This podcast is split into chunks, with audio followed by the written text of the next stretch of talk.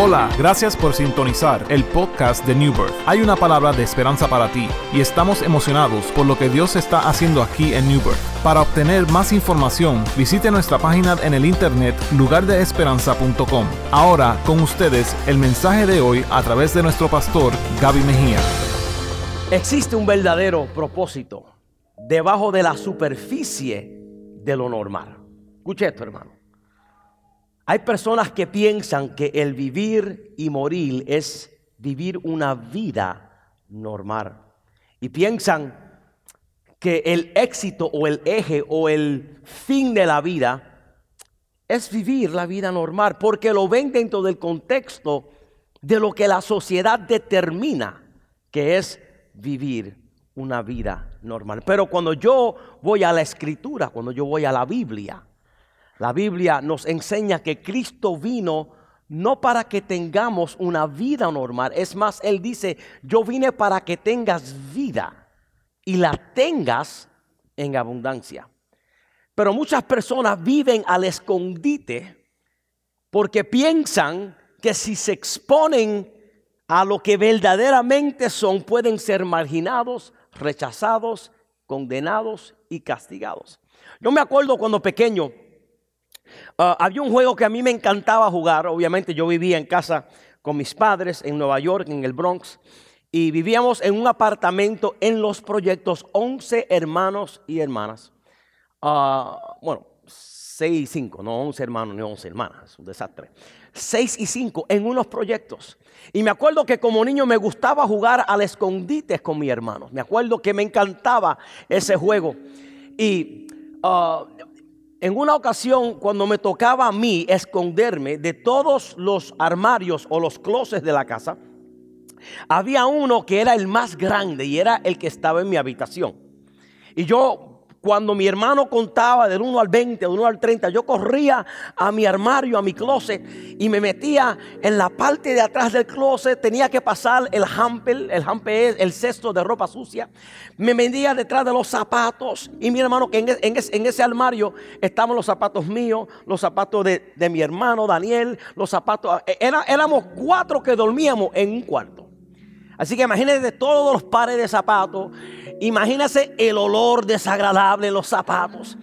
Y yo tenía entonces que buscar la manera de pasar el cesto, pasar los zapatos sucios, apestosos, pasar toda la ropa de los cuatro hermanos. Y me metí a la parte atrás, allá atrás, allá atrás escondiéndome porque no quería que me atraparan. Y yo me acuerdo que eh, eh, eh, estaba, encontraban al uno primero, al otro después, a la otra después. Y yo siempre era el más último que me escondía porque me metía entre medio de la ropa y me quedaba así, dentro de la oscuridad, para que nadie me atrapase, pero siempre me atrapaban. Me acuerdo esos momentos gratos. En aquellos tiempos no había Xbox, ni PSB, ni Nintendo. Lo que había era escóndete que yo te busco. Y fíjese, hermano, hoy que tengo cuarenta y pico de años, todavía yo juego ese juego. Todavía lo juego. Tengo dos perritos, un chihuahua y tengo otro perrito blanco. Y yo de vez en cuando lo, lo, pongo en la sala, me voy corriendo a mi cuarto y me escondo detrás de la ropa y le digo, Nio, Nio. Y Nio comienza con, las orejas para arriba y comienza a correr por toda la casa. Y, y Petri le dice al perro, Nio, Gaby está en el cuarto del closet, pero ya sé que el perro no entiende. Y, el perro se pasa buscando, olfateándome, olfateando, buscando el olor de su señor, de su dueño. Y, y, la cosa es que mi perro tiene un gran, un buen sentido de olor, que él simplemente, él busca donde yo estoy por el olfato y rápidamente me, me encuentra. Y yo digo esto, hermano, porque la realidad de la vida es que hay muchas personas que están viviendo la vida de esa manera. Escondidos. Están escondidos. Escondido a esta realidad. A, lo que yo le llamo escondido al problema de la raza humana. Escondido al problema humano. ¿Y cuál es el problema humano, hermano? El problema humano es que muchos están sumergidos por el pecado y por la desobediencia. Escucha esto, hermano. Muchos están escondidos por el pecado y la desobediencia. Y lamentablemente, hermano, yo tengo que contarles unas malas noticias. Tengo que contarles unas malas noticias. tengo que contarles unas malas noticias. Mira lo que dice la Biblia en Efesios capítulo 2, versículo 1 al 3. Dice, y Él os dio vida a vosotros cuando estabais muertos en vuestros delitos y pecados, en los cuales anduvisteis en otro tiempo, y Él os dio a vosotros cuando estabais muertos en nuestros delitos y en nuestros pecados, siguiendo la corriente de este mundo conforme al propósito de la potestad del aire. El espíritu que ahora opera en los hijos de desobediencia, entre los cuales también todos nosotros vivimos en otro tiempo en sus deseos de nuestra carne, perdón, en los deseos de nuestra carne, haciendo la voluntad de la carne y de los pensamientos, y éramos por naturaleza hijos de ira, escúchalo, lo mismo que los demás. Muchos viven a la vida sin rumbo. ¿Por qué? Porque muchos no han permitido a Cristo en sus corazones. Ahora, escucha esto, hermano, escucha esto. La Biblia nos está diciendo que había un problema en la Biblia, había un problema en la raza humana y era que la raza humana se dio a la tarea de esconderse. De esconderse. ¿Por qué? Porque la raza humana entendió una realidad. Estoy en pecado. Prefiero esconderme para que nadie se para que yo no manifieste quién yo soy. Prefiero vivir al escondite y, y, para todos los efectos, como todo el mundo se esconde, pues yo esconderme es lo normal. Y por eso tú ves el mundo fingiendo algo que no son. Porque para ellos es más importante aparentar que algo está bien cuando algo está mal. Para ellos es más importante fingir que todo está bien. Pero como Dios está en la tarea de buscarnos y de atraparnos para salvarnos, Él no está interesado en cómo tú impresionas a la gente. Él quiere ir a la causa de tu problema para resolver la realidad de tu dolor en esta mañana. Muchos viven la vida sin rumbo. Porque muchos han permitido a Cristo que no entre en sus corazones. Muchos viven la vida sin rumbo porque le han dicho al Señor, no me encuentres. Yo no quiero que tú me encuentres porque en el momento que tú te das cuenta quién yo soy, cómo he vivido.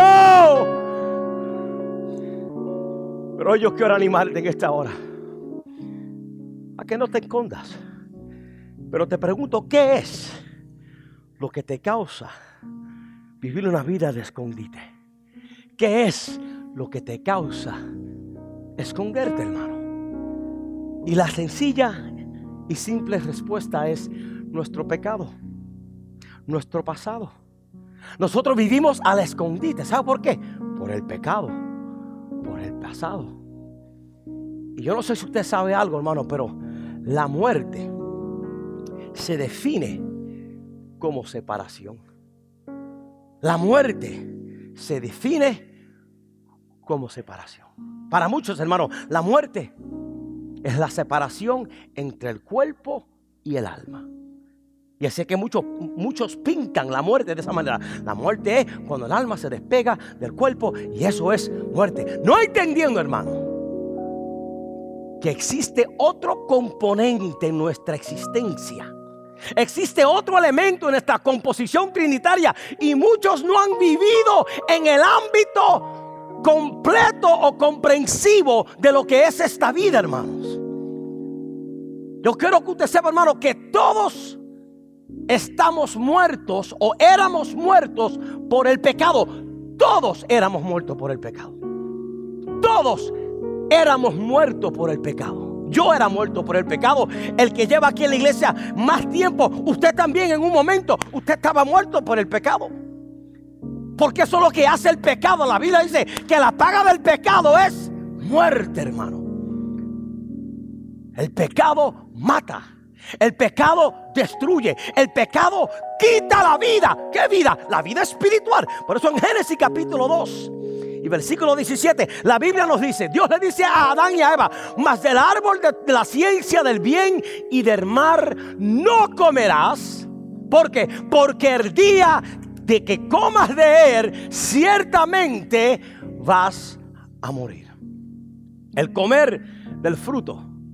Escúchame, hermano. En el momento que Adán y Eva se dieron a la tarea de comer del fruto, ellos no experimentaron una muerte física. Ellos no experimentaron una muerte inmediata, sino que en el momento, escúchame, que ambos comieron, experimentaron instantánea muerte, pero en el ámbito espiritual en el ámbito espiritual. Adán come del árbol, Eva come del árbol. Ellos pensaban que físicamente se iban a morir y después que comieron se dieron cuenta, nadie me mató. La cosa está bien. Pero este fue el primer incidente que ahora conduce el juego de escondites. ¿Por qué? Porque tan pronto Adán y Eva comieron del árbol, la Biblia dice que ambos se escondieron y se dieron a la tarea de cubrir su desnudez y se fueron a esconder porque sabían que habían pecado delante de Dios. Génesis capítulo 3, versículo 8 y 9 nos dice, y oyeron la voz de Dios que se paseaba en el huerto al aire del día. Y el hombre y su mujer se escondieron de la presencia de Dios. Así como yo me escondía en el closet entre la ropa sucia, los zapatos apestosos, todo ese tipo de cosas. Y me escondía en mi olor, en mi estado desagradable. Así de esa misma manera, Adán se esconde en su pecado por el olor de la muerte del pecado. Y mira lo que dice la Biblia. Se escondieron de la presencia del Señor. Y dice, versículo 9, mas Jehová Dios llamó al hombre y le dijo, ¿dónde estás tú? La pregunta es, Dios pregunta, hace esa pregunta porque Él no sabe dónde está Adán y Eva. Claro que no, Dios es omnisciente. Dios todo lo sabe. ¿Por qué Dios hace esa pregunta a Adán y Eva? ¿Será porque Él no sabe dónde? Claro que Él sabe dónde está. Él le hace la pregunta para que ellos hagan un autoanálisis de su condición. Y le dice a Adán, ¿dónde estás tú? Amigo que está aquí en esta mañana. Hoy en día el enemigo tiene a muchos de ustedes escondidos. A muchos de ustedes. El enemigo tiene a muchos engañados, haciéndole pensar que vivir la vida al escondite está bien y es una vida normal. Él ha, engañado a muchas personas, pero amigo, en esta hora Dios está detrás de ti y Él desea exponerte a la belleza que Él ha depositado dentro de ti en esta hora. Es por eso que Dios, el Padre, envía a su Hijo Jesús. Lo envía Dios el Padre está diciendo, Adán, ¿a dónde estás tú? Dios el Padre hoy te está diciendo a ti que nos tiene escrito en el corazón, hermano, ¿a dónde estás tú? Y sabe lo que hace el Padre para que tú sepas lo valioso que tú eres. Él envía a Cristo a la tierra para venir a buscarte. Lucas capítulo 19, versículo 10. Dios dice, Jesús el hombre está escondido en el closet del pecado. Pero vamos a hacer esto. Jesús dice, porque el Hijo del Hombre vino a buscar. Me gusta que Él dice que vino a buscar. Porque una cosa es, Él vino a salvar. Bueno, Cristo salva. Pero vino a buscar, eso significa que Él específicamente está detrás de alguien. Y yo quiero que usted sepa que Cristo vino a la tierra para buscarte a ti. Y yo no sé dónde tú estás escondido. Yo no sé cuál es tu pecado. Yo no sé lo que te tiene marginado, castigado, abusado, torturado y triturado. Pero yo vengo a decirte que el Hijo del Hombre vino del cielo para buscarte a ti, para calzarte a ti. Porque Él viene para buscar y salvar lo que se había perdido. Escúchame hermano. No hay tal cosa como vida eterna hasta que Cristo entra en tu corazón. ¿Por qué, hermano? Porque la verdadera vida es aquella que se vive espiritualmente. El pecado nos hace escondernos. Esa es la función del pecado. Ese es el resultado del pecado, esconderte. Por eso fue que Jesús tomó el pecado Y mira lo que hace Jesús con el pecado que te causa esconderte. Jesús cogió el pecado del mundo y en vez de esconderse con el pecado, se para público, adelante, delante de todo el mundo, para que el mundo pueda ver. Yo vine a la tierra para agarrar tu pecado. ¿Para qué? Para que tú no tengas que estar escondido. Yo me expongo públicamente y yo expongo tu pecado en la cruz del Calvario para que tú puedas entender que no hay condenación para aquellos que están en Cristo Jesús. Jesús no lo hizo a la escondida, sino que públicamente murió por nosotros. Murió por nosotros. Porque cuando Él te vio, te vio un estado desagradable. Cuando Él te vio, te vio un estado irreversible por tus propias fuerzas. Pues te vio. Cuando Él te vio, te vio en un estado de pecado. Pero yo quiero que tú sepas, hermano, que Jesús murió en público. ¿Para qué? Para sacarnos de la oscuridad. Jesús murió en público porque él sabía que detrás del closet y detrás del cesto y detrás de los zapatos y detrás de la ropa estaba escondido tú en esta mañana. Y él se dio la tarea a ir y buscar entre los escombros, la basura, el fango. Él vino a buscar y a salvar lo que se había perdido. Él murió en público para sacarnos de la oscuridad. Él murió en público para sacarnos. Play the next slide, please. Para sacarnos de la oscuridad. Escúchame. Para sacarte de la oscuridad. Y yo no sé cómo se llama tu oscuridad en esta mañana. Yo no sé cómo se llama lo que te tiene a ti viviendo detrás de los escombros.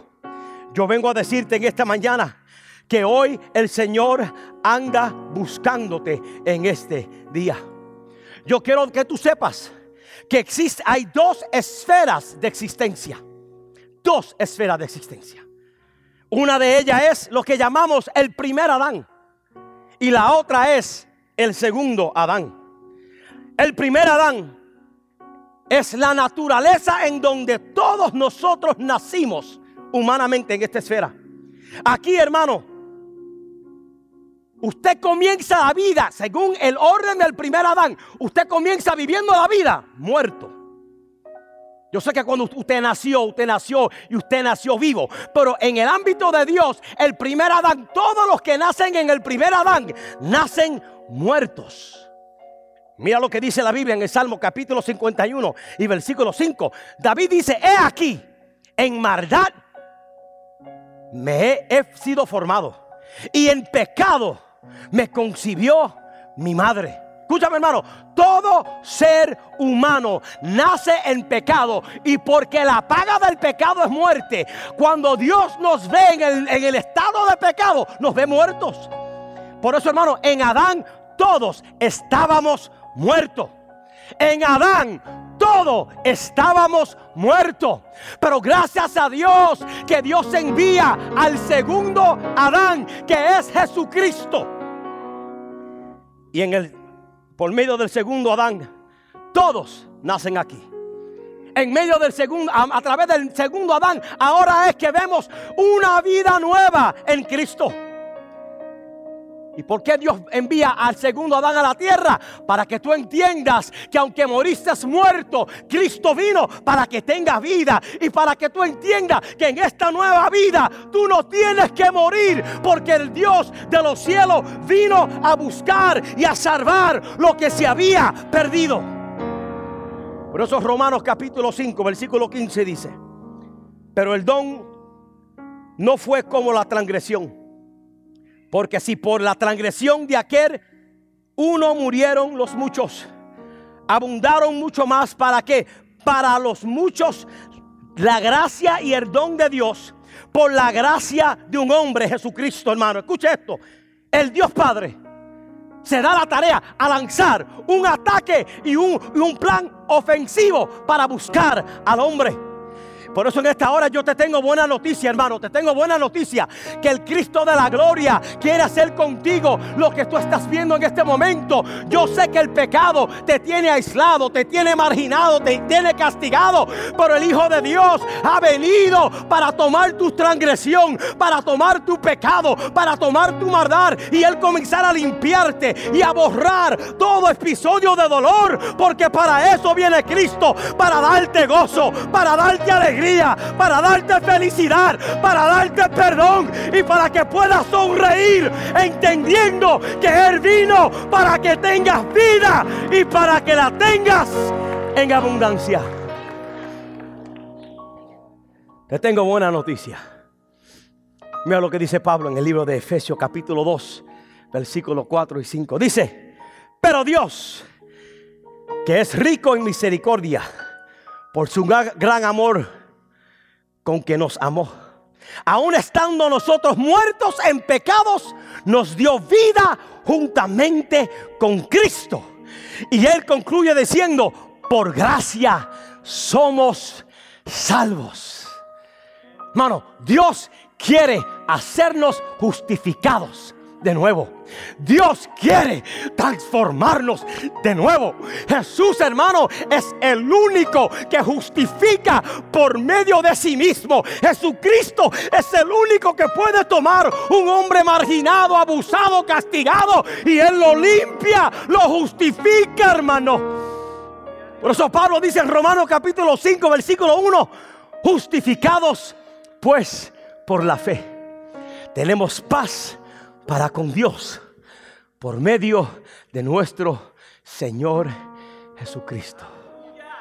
Por eso hoy Jesucristo te quiere dar más que vida. Él te quiere dar más que vida. Él no quiere que tú vivas la vida simplemente viviéndola. Él vino para quitarte el lodo, para quitarte el polvo, para quitarte el pecado. Pero hermano, la vida en Cristo no termina así. El deseo de Dios es darle color a tu vida. Dios quiere darle color a tu vida. Quizá la vida que tú has vivido antes de Cristo ha sido una agónica, una perturbante, una de tantos. Pero hoy Dios dice, si tú permites que yo te encuentre y que yo te busque y que yo te salve, te voy a limpiar y serás blanco como la, la blanca lana. Pero mi fin no es limpiarte solamente. Quiero darle color a tu vida. Y eso es lo que Dios quiere hacer contigo hoy. Él quiere. Darle color a esa vida para que cuando el mundo te vea, me llaman Da Vinci, si no sabía, para que cuando el mundo te vea, pueda ver en ti el color, la naturaleza, el brillo de Cristo para que donde quiera que tú vayas, el mundo te pregunta, pero ¿qué, qué, le pasa a este? Yo me acuerdo que, que, cuando él, cuando él iba, eh, caminaba sin rumbo en la vida, vivió una vida oscura, vivió una, una vida nebulosa, vivió una vida sin propósito. Pero eso es lo que Dios quiere hacer en tu vida. Él quiere darle color, Él quiere darle vida, para que donde quiera que tú vayas, tú seas testigo de que cuando Dios entra en la vida de alguien, Él te salva, Él te redime, Él te santifica y le da propósito, vida, salvación a tu alma. Por eso en esta mañana, hermanos, el deseo del corazón de Dios es que tú entiendas que Él vino, Él vino. No para evitar que tú vivieras en pecado. Eh, eso es lo bueno de Dios. Que Cristo, Cristo no vino antes del pecado. Cristo no vino después que resolvió con el problema del pecado, sino que la Biblia dice que cuando aún éramos pecadores, Jesús decide venir, Jesús decide venir por nosotros en nuestro peor estado. No, yo, yo no voy para tu casa hasta que tú lo limpies primero. Jesús no dijo eso. Jesús dijo, yo voy a entrar en medio del revolú, en medio de los trastes sucios, en medio del pleito en la casa, en medio, en ese, en ese trapiche. Es ahí donde viene Cristo y limpia, santifica y le da color y le da propósito para que cuando tú vengas a la estatura de Dios, el mundo pueda ver el poder Esperamos que este mensaje te haya inspirado. Como lugar de esperanza, nuestra iglesia está comprometida a alcanzar a nuestra comunidad. Si deseas más información sobre New Birth, visita nuestra página en el internet lugardeesperanza.com.